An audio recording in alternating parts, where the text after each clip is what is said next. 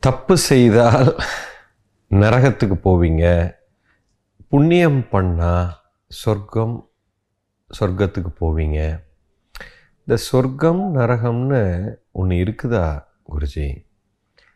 செத்ததுக்கப்புறம் அப்படி ஒரு உலகம் இருக்குதா? இந்த மாதிரி ஒரு கேள்வி நிறைய இருக்குது. இந்த இந்த கேள்வியை பற்றி இதுக்கு நான் பதில் சொல்லணும் அப்படின்னு சொன்னால் இதுக்குள்ளே இன்னொரு கேள்வி உட்கார்ந்துருக்குது. அப்போது இறந்ததுக்கப்புறம் ஏதோ ஒன்று இருக்குதா? மறுபிறவின்னு ஒன்று இருக்குதா? சாவுக்கப்புறம் ஏதோ ஒன்று இருக்குதாங்கிற ஒரு கேள்வி வந்துடுது ஓகே.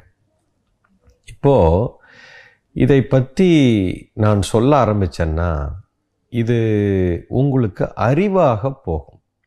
இது உங்களுக்கு லாஜிக்கல் மைண்டில் தான் போய் உட்காரும். ஒரு கதை மாதிரித்தான் இருக்கும். ஏன்னா இது உங்கள் அனுபவத்தில் இல்லை. ஏன்னா நீங்கள் உயிரோடு இருக்கீங்க இப்போ. இன்னும் சாகலை. உயிரோடு இருக்கீங்க. செத்ததுக்கப்புறம் என்ன ஆகும்னு இப்போ நான் சொன்னேன் அப்படின்னா இது அறிவாக போகும். உணர்வில் இருக்காது. உங்கள் அனுபவத்தில் இருக்காது. இப்போது ஒரு விஷயத்தை உணர்வாக அனுபவமாக புரிந்து கொள்கிறதுக்கும் அறிவாக புரிஞ்சுக்கிறதுக்கும் ரொம்ப வித்தியாசம் இருக்குது அதனால தான் இதை பற்றி எல்லாம் நாங்கள் ஜென்ரலாக சொல்ல மாட்டோம். உணர வைப்போம். இப்போ உங்களை உணர வைக்கணும்னா உணர வச்சிடலாம் அந்த பாடியை விட்டு போனதுக்கப்புறம் இது எப்படி இருக்கும் அப்படின்னு நீங்கள் ஃபீல் பண்ணி பார்த்துட்டீங்கன்னா அதுக்கப்புறம் கேள்வியே வராது. இப்போ இந்த கேள்வியெல்லாம் ஏன் இருக்குன்னா அதை பற்றி தெரியாது. அதை தெரியாதனால ஒன்று அதை நம்புவீங்க இல்லை நம்பாமல் இருப்பீங்க.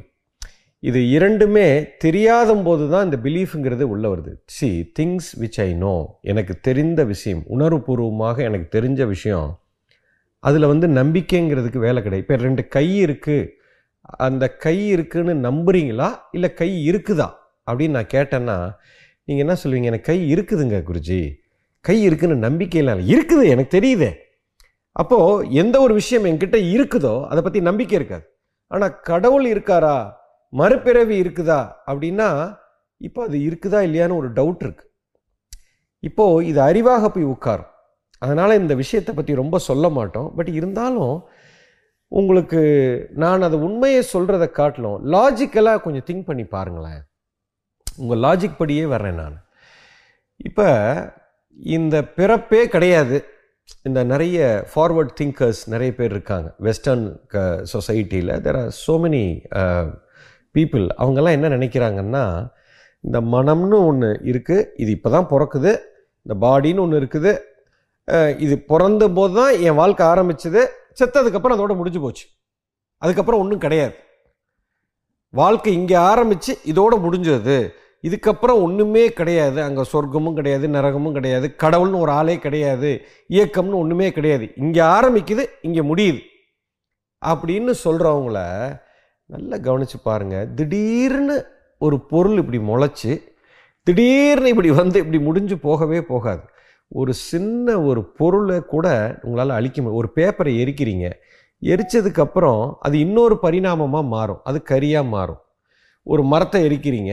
அதை அழிக்க உங்களால் அழிக்கவே முடியாது. அது இன்னொரு பொருளாக மாறும். ஒரு வீடு கட்டுறீங்க.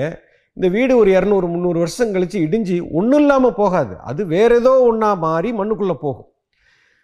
ஒரு பொருளே ஒரு பரிணாமத்திலிருந்து இன்னொரு பரிணாமமாக மாறி மாறி போகும். அப்படி இருக்கும்போது இந்த ஆன்மா இந்த உடம்பு இந்த மனம் இங்கே டபக்குன்னு ஆரம்பித்து இதோட முடியுதா? அப்படி கிடையாது. அது அப்படி முடியாது. Logically it is not right நீங்கள் லாஜிக்கலாக திங்க் பண்ணி பார்த்து ஒரு ஆறு ஓடுதுங்க. இந்த ஆறு திடீர்னு இங்கேருந்து இப்படி முளைக்காது. அதுக்கு அந்த தண்ணி வரும். அந்த தண்ணி வர்றதுக்கு முன்னாடி அது எங்கேயோ ஒரு மூலத்தில் இருக்கும். அந்த தண்ணி அங்கே எப்படி வந்துச்சுன்னா அதுக்கு ஒரு மூலம் இருக்கும். அது ஒரு சைக்கிள் மாதிரி எங்கேயோ ஆரம்பித்து அது வந்துக்கிட்டு இருக்குது. அதே போலத்தான் இதுவும். திடீர்னு இன்னைக்கு ஒரு நூற்றி நாற்பது கோடி மக்கள் இந்தியாவில் அப்படி உருவாகிறாங்க அப்படி போயிடுறாங்க. அதோட முடிஞ்சு போச்சு. சத்தியமாக அப்படி போகிறதுக்கு வாய்ப்பே இல்லை. சி இப்போ ஒரு கார் ஃபேக்ட்ரி இருக்குங்க. ஒரு கார் ஃபேக்ட்ரியில் ஒரு நூறு கார் புதுசாக அப்போ தான் உற்பத்தி பண்ணுறாங்க உற்பத்தி பண்ணி ஒரே மாதிரி கார் உற்பத்தி ஆகி வெளியில் ஓடுது. அதோட குணாதிசயம் மாறாது பொருள்தன்மை. ஆனால் இந்த மனிதர்களை கவனித்து பாருங்கள் அல்லது மிருகத்துக்கு மனிதர்கள் எடுத்துக்குவோம். ஒரு ஒரு வீட்டில் ஒரு பத்து பேர் ஒரு வீட்டில் இருக்கோம். ஒரு அஞ்சு பிள்ளைங்க இருக்குன்னா அஞ்சு பிள்ளைங்களையும் பிறந்து வந்திருக்குன்னா எல்லாம் ஒரே மாதிரியா இருக்குது. நல்லா கவனிங்க. எல்லாம் வேறு வேறு மாதிரி இருக்குது அப்போது இது எப்படி வேறு வேறு மாதிரி பிறக்குது? இது ஒரு குணமாக இருக்குது இது ஒரு மாதிரி கலராக இருக்குது இது ஒரு மாதிரி திங்கிங் வேறு மாதிரி இருக்குது அதோட குணம் அதோட பாடி லாங்குவேஜ் வேறு மாதிரி இருக்குது அதோட கர்மா எல்லாமே மாறி இருக்குது அப்படின்னா எல்லாமே புதுசாக ஒரு இடத்துல இப்படி கார் உற்பத்தி பண்ணுற மாதிரி வந்தேன்னா எல்லாம் ஒரே மாதிரி இருக்கணும். ஒரே மாதிரி இல்லை. அது பாடியை விடும்போதும் அதோட முடிஞ்சு போயிடணும் திரும்ப ஃப்ரெஷ்ஷாக ஆரம்பிக்கணும்னா ஒரே மாதிரி ஆரம்பிக்கணும். எதுவுமே ஒரே மாதிரி இல்லையே. எல்லாமே வேறு வேறெல்லாம் இருக்குது லண்டனில் ஒரு குழந்த மூணு வயசில் ரெண்டு மூணு வயசில் எடுத்து மியூசிக் கிட்டாராக எடுத்து வாசிக்குது. இப்போ உங்களை வந்து மியூசிக் கற்றுக்க சொன்னால் நீங்கள் வந்து பத்து வருஷம் மியூசிக் ஸ்கூல் போயிட்டு அவ்வளவும் ட்ரைனிங் எடுத்தால் தான் ஒரு பாட்டே உங்களால் கம்போஸ் பண்ண முடியுது. ஆனால் இங்கே ஒரு குழந்தை என்னடான்னா மூணு வயசில் ஒரு பாட்டை கம்போஸ் பண்ணுதுங்க. எப்படிங்க அதுக்கு தெரிஞ்சது? அப்போது இந்த மூணு வருஷத்துக்கு முன்னாடி இந்த பிறப்பை எடுப்பதற்கு முன்னாலேயே முன் பிறவியில் ஏதோ ஒன்று இருந்திருக்கணும். இல்லைன்னா அந்த குழந்தை அப்படி வராது. திடீர்னு ஒருத்தர் ஆதிசங்கரர் ஆறு வயசில் எங்கேயோ ஒருத்தர் போகிறாரு திடீர்னு ஒருத்தர் ஒருத்தர் இப்படி இருக்கிறாரு ஒருத்தர் அப்படி இருக்கிறார். அப்படின்னா இந்த உடம்புக்குள்ளே இந்த சக்தியோ மூலமோ உள்ளே வருவதற்கு முன்னால் ஏதோ ஒன்று இருக்கணும். அப்படி இல்லைன்னா இது வராது. அப்போ முன்னால் ஏதோ ஒன்று இருக்குதுன்னா முடிஞ்சதுக்கப்புறம் பின்னாலும் ஏதோ ஒன்று இருக்கணும். இது கொஞ்சம் காமன் சென்ஸ் இருக்கிறவங்களும் இது புரிஞ்சுக்கணும். யூ அண்டர்ஸ்டாண்ட் இதுக்கு முன்னாலேயும் ஏதோ ஒன்று இருக்குது. இதுக்கு பின்னாடியும் ஏதோ ஒன்று இருக்குது. சூட்சம தன்மையில் ஏதோ ஒன்று இருக்குது. இந்த அளவுக்கு ஃபஸ்ட்டு முதல்ல ஒரு புரிஞ்சுக்க. இதுக்கு பெரிய ராக்கெட் சயின்ஸ் ஒன்றும் வச்சுக்கணும்னு அவசியம் இல்லை. அப்படி ஆரம்பம் முடிவு ஒரே மாதிரி இருந்திருந்தால் எல்லாம் ஒரே மாதிரி இருப்போம். ஸோ டெஃபினட்டாக ஏதோ ஒன்று இருக்குது. இப்போது அப்படின்னா இது எப்படின்னா பொருள்தன்மை அப்படிங்கிற இந்த உடம்பை தாண்டி இதைத்தான் கான்ஷியஸ்னஸ்னு சொல்கிறாங்க உணர்வுன்னு சொல்கிறாங்க இல்லை உயிர் மூலம்னு சொல்கிறாங்க அதுக்குள்ளே ஒரு மனிதன் எப்படி இருக்கிறானோ அதன்படி தான் அதுதான் உங்களோட தொடர்ந்து வரப்போகுது. உடம்புங்கிறது அழியக்கூடிய ஒரு பொருள். இந்த அழியக்கூடிய பொருள் வந்து மண்ணில் போயிடும். ஆனால் நீங்கள் செத்ததுக்கப்புறம் உயிர் போயிடுச்சு. அப்படின்னு ஏதோ ஒன்று சொல்கிறாங்க அதாவது உடம்பை விட்டு ஏதோ ஒன்று போய் இருக்குது. அது வார்த்தையிலே அர்த்தம் இருக்குது உயிர் போய் இருக்குது. போய் இருக்குதுன்னா போய் எங்கேயோ இருக்குது. அது எங்கேயும் போகாது. அந்த சக்தி யாரும் அழிக்க முடியாது. பத்தாயிரம் வருஷம் இல்லை கோடிக்கணக்கான வருஷம் நீங்கள் வந்திருக்கிறீங்க. அதுதான் அந்த பாட்டில் சொன்னான் புனரப்பி ஜனனம் புனரப்பி மரணம். நம்ம சனாதன தர்மப்படி அது வந்து கிளியராக சொல்லியிருக்காங்க. இது நீங்கள் லாஜிக்கலாக பார்த்தாலே புரிஞ்சிடும் யூ அண்டர்ஸ்டாண்ட் ஸோ இந்த உயிருங்கிறது ஏதோ ஒரு இடத்துல போகுது. அப்போ இந்த உடம்பு அழிந்து விடுகிறது. அப்போ உயிர் மட்டுமே அந்த தொடர்பில் ஏதோ ஒரு இடத்துக்கு போகுது அப்படின்னா அந்த உள்தன்மையை எவன் ஒருவன் சரியாக வைத்திருக்கிறானோ அவனுக்கு வந்து இது போகிற இடம் வந்து சரியான ஒரு இடத்துக்கு போகும். அடுத்த நிலைப்பாடு சரியாக இருக்கும். இது நூற்றுக்கு இரநூறு சதவீதம் உண்மை. இது இப்போ உங்களுக்கு அறிவாக புரியும். அனுபவத்தில் நீங்கள் பார்க்க மாட்டீங்க. இப்போ பாருங்கள் நீங்கள் வந்து ஒருத்தரை நேசிக்கிறீங்க. ஒருத்தர்கிட்ட அன்பாக இருக்கும்போது உள்ளுக்குள்ளே சுகமாக இருக்குது அந்த உள்ளுக்குள்ளேங்கிறது அந்த உணர்வு ரீதியாக ஆனந்தமாக இருக்குது இப்போ நான் ஒருத்தர்கிட்ட அன்பாக இருக்கும்போது எனக்கு உள்ள ஆனந்தமாக இருக்குது. இந்த ஆனந்தத்தை நான் கொடுக்கலைங்க.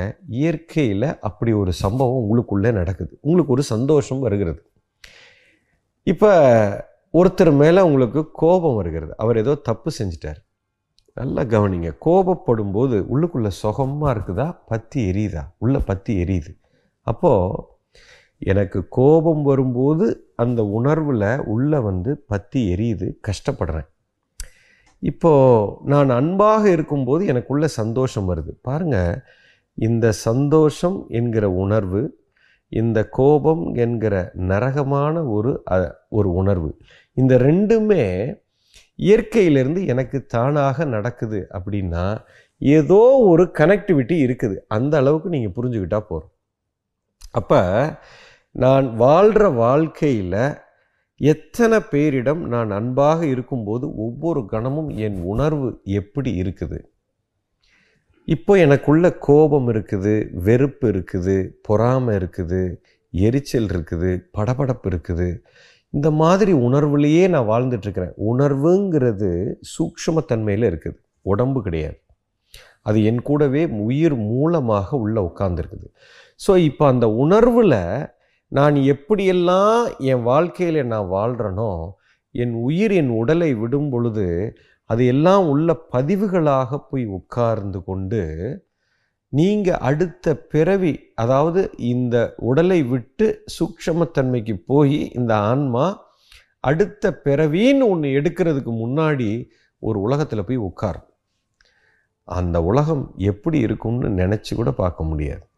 இந்த வாழ்க்கையில் உடம்போடு இருக்கிற வாழ்க்கையில் ஒரு மனிதன் சரியான நிலையில் அதாவது சரியான உணர்வில் நீங்கள் வெளியில் என்ன செய்கிறீங்கங்கிறது முக்கியம் இல்லை. உணர்வு சரியாக இருக்கணும். அந்த உணர்வு சரியாகப்படி இருந்திருந்தால் அவனுக்கு அடுத்த பிறவி அதாவது இந்த உடலை விட்டு சென்று கொண்டு இன்னொரு பிறவி எடுக்கிறதுக்கு முன்னாடி ஒரு இடம் இருக்குது ஏதோ ஒரு இடத்துல போய் உட்கார்றீங்க. அந்த இடம் சரியாக இருக்கும். அதைத்தான் அவர்கள் சொர்க்கம் என்று சொல்கிறார்கள். இந்த ஏழு உலகம் ஏழு மலை ஏழு கடல் ஏழு மலையான் இப்படியெல்லாம் சொல்கிறோமே இது வந்து இது மிகப்பெரிய உண்மை. இதுக்கு பின்னாடி பெரிய சயின்ஸ் இருக்குங்க. அது ஒரு பத்து நிமிஷத்துலலாம் இப்படி சொல்ல முடியாது. உங்களோட கேள்விக்கு லாஜிக்கலாக நீங்கள் கொஞ்சம் காமன் சென்ஸை பயன்படுத்தி பார்த்தாலே இது தெளிவாக புரியும். அப்போ என்னை மீறி எனக்கு நான் அன்பாக இருக்கும்போது எனக்கு ஒரு மாதிரி இருக்குது என்னுடைய ஒவ்வொரு செயலுக்கும் உணர்வுக்கும் எனக்குள்ள ஒரு மாற்றம் வருகிறது. எவன் ஒருவன் இந்த உள்தன்மையை சரியாக வைத்திருக்கிறானோ அவன் வந்து இந்த உடம்பை விட்டு செல்லும் பொழுது சரியான ஒரு நிலைப்பாட்டில் இருப்பீங்க.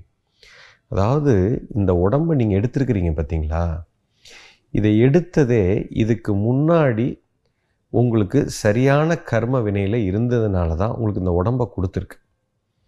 அதை கொடுத்தது இயற்கையின் ஒரு சட்டம் அது.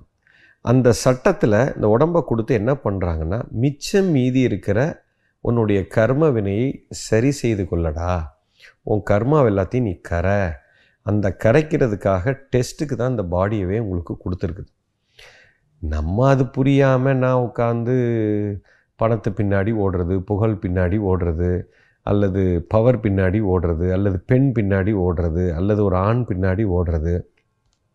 இது மேலும் மேலும் நம்ம கர்ம வினைகளை அதிகப்படுத்தி கொண்டு இருக்கும் அதுக்காக நான் இதெல்லாம் வேண்டான்னு சொல்லலை. எதையுமே நான் வேண்டாம். ஒன்று இப்படி குருஜி எல்லாம் இதெல்லாத்தையும் உட சொல்கிறாரு நான் எதையுமே உட சொல்லலை. அதாவது எதற்காக நான் பிறந்திருக்கிறேன் அப்படிங்கிற அந்த சட்டம் தெரிய வேண்டும். இயற்கையின் சட்டம் புரிய வேண்டும். அதை சொல்லிக் கொடுப்பது தான் ஒரு குருவுடைய வேலை. அதற்காகத்தான் அந்த காலத்தில் குருகுலத்தில் கொண்டு போய் தன் குழந்தைகளை விட்டாங்க. ஒரு நாட்டுக்கே ராஜாவாக இருப்பார். தன்னுடைய பிள்ளையை இளவரசரை கொண்டு அவருக்கு சொல்லித்தர தெரியாது இந்த உண்மையெல்லாம். கொண்டு போய் குருகுலத்தில் கொண்டு போய் விடுவாங்க ஏன்னா இந்த மாதிரி சில விஷயங்கள் அறிவுக்கு அப்பாற்பட்ட விஷயங்களை புரிந்து கொள்வதற்காக உருவாக்கப்பட்டதான் குருகுலம். இந்த குருகுல கல்வி அந்த காலத்தில் நம்ம ஊரில் இருந்துச்சு. எல்லாத்தையும் அழிச்சிட்டு போயிட்டாங்க. அந்த அழிச்சிட்டு இன்றைக்கி இருக்கக்கூடிய எஜுகேஷனல் சிஸ்டமில் இது அஜெண்டாவிலேயே கிடையாது. மிகப்பெரிய ஒரு பைத்தியக்காரத்தனம். இதை மறுபடியும் இதை உருவாக்கி இந்த ஞானத்தை ஆன்ம ஞானத்தை கொண்டு வரணும். அழியக்கூடிய இந்த உடம்பு தாண்டி அழியாத ஒரு பொருள் உள்ளே ஒன்று இருக்குது அதை அழிக்கவே முடியாது. அது இன்றைக்கி சயின்ஸும் விஞ்ஞானமும் உறுதி செய்து விட்டது. ஆல்பர்ட் ஐன்ஸ்டைன் வந்து தியரி ஆஃப் ரிலேட்டிவிட்டியில் கிளியராக சொல்லிட்டார். விஞ்ஞானபூர்வமாக கேள்வி கேட்குறவங்களுக்கும் அதில் பதில் இருக்கிறது. If you can understand the theory of relativity is equal to MC ஸ்கொயருடைய ஆழமான ஒரு கருத்தை ஒருத்தன் உணர்ந்துட்டான் அப்படின்னா இந்த சக்திக்கு அழிவு இல்லைன்னு தெரிஞ்சிடும் இதைத்தான் மூவாயிரம் நாலாயிரம் வருஷத்துக்கு முன்னாடி சித்தர்கள் கூறியது. ஸோ இந்த ஒரு ஞானத்தை கொடுப்பதற்காகத்தான் இந்த குருகுல கல்வியே இருக்கிறது. இதை கொண்டு வரணுங்கிறதா என்னுடைய மிகப்பெரிய ஒரு நோக்கமாக இருக்குது. இதையெல்லாம் புரிஞ்சுக்கிட்டு எவன் ஒருவன் இருக்கிறானோ அவனுக்கு உணர்வில் யாருக்கு புரிகிறதோ தெளிவாக புரிஞ்சிடும் இப்போது இது ஒரு பிறவி முடிஞ்சு அடுத்த பிறவி எடுக்கிறதுக்கு இடையில் நான் இருக்க போகிற இடம் எப்படி இருக்கணும் அப்படிங்கிறத நம்ம இந்த பாடியில் இருக்கும்போதே நிர்ணயம் செய்ய முடியும். சரியாக ஒரு வாழ்க்கை நம்ம வாழ்ந்துட்டோம் இந்த உணர்வு எப்போ சரியாக இருந்தது அப்படின்னு சொன்னால் நிச்சயமாக நீங்கள் அந்த வாழப்போகிற இடம் சொர்க்கமாகத்தான் இருக்கும். அவ்வளவு ஆனந்தமாக இருக்கும். சொர்க்கம்னா ஏதோ ரொம்ப உருவசிலாம் ஆடிக்கிட்டு இருக்கிறது இல்லை. நீங்கள் இருக்கிற நிலைப்பாடு ஆனந்தமாக இருப்பீங்க. இந்த உடலை விட்டாலும் ஆனந்தமாக இருப்பீங்க. அடுத்த பிறவி எடுக்கிற வரைக்கும் அது இந்த இடத்துல ஒரு பெரிய ரகசியம் இருக்குது. அதையெல்லாம் நீங்கள் புரிஞ்சுக்கணும் உணரணும் ஃபஸ்ட் அது உணர்றதுக்கு உண்டான சூழ்நிலையை உருவாக்குறதா நம்மளுடைய நோக்கம். யூ அண்டர்ஸ்டாண்ட் அப்போ இந்த வாழ்க்கையில் எவன் ஒருவன் இந்த உணர்வு சரியாக வைக்கவில்லையோ நீங்கள் எவ்வளோ சொத்து வச்சுருக்கிறீங்கிறது இங்கே முக்கியம் இல்லைங்க. எத்தனாயிரம் கோடி சொத்து சம்பாதிக்கிறீங்கிறது முக்கியம் இல்லை. எவ்வளோ பெரிய ஆளாக நீங்கள் இருக்கிறீங்கிறது முக்கியம் இல்லை. எந்த மாதிரி உணர்வில் நீங்கள் வாழ்ந்துருக்கிறீங்க அதுதான் முக்கியம். இந்த சொத்தோ இந்த பணமோ இந்த மனைவியோ பிள்ளையோ எதுவுமே உங்கள் கூட வராது. உங்களுடைய உணர்வு மட்டும் வரும். அதைத்தான் ஒரு தமிழில் ஒரு அழகாக ஒரு பாட்டில் பாடிட்டு போயிட்டான். வீடு வரை உறவு வீதி வரை மனைவி காடு வரைக்கும் புள்ள கடைசி வரைக்கும் உங்க கூட யாரா வருவா? யாரும் வரமாட்டாங்க. அப்போது கடைசி வரைக்கும்னா செத்ததுக்கு அப்புறமும் ஏதோ ஒன்று இருக்குன்னு சொல்லிட்டு போயிட்டான். அதுக்கு பின்னாடி மிகப்பெரிய உண்மை இருக்கிறது. ஹண்ட்ரட் பர்சன்ட் அது ட்ரூ லாஜிக்கலாக பார்த்தாலும் அது உண்மை. இதை உணரும் பொழுது உங்களுக்கு தெளிவாக புரிந்துவிடும். யூ அண்டர்ஸ்டாண்ட் சரியான உணர்வோடு சரியான ஞானத்தோடு ஒரு குருவின் அனுகிரகத்தோடு வழிகாட்டுதலோடு ஒருத்தன் வாழ்ந்தான்னு சொன்னால் அவனுக்கு கட்டாயம் சொர்க்கம்தான். இதையெல்லாம் புரியாமல் நம்ம ஏதோ ஒரு வாழ்க்கை வாழ்ந்துட்டு கோடி கோடியாக நம்ம பணம் சம்பாரிச்சிட்டு போ சொத்து புகழ் இதை தேடி போய் உண்மையான ஆன்மாவை தொலைச்சிட்டோம் அப்படின்னா சத்தியமாக அவனுக்கு நரகம்தான். எல்லளவும் சந்தேகம் இல்லை அண்டர்ஸ்டாண்ட்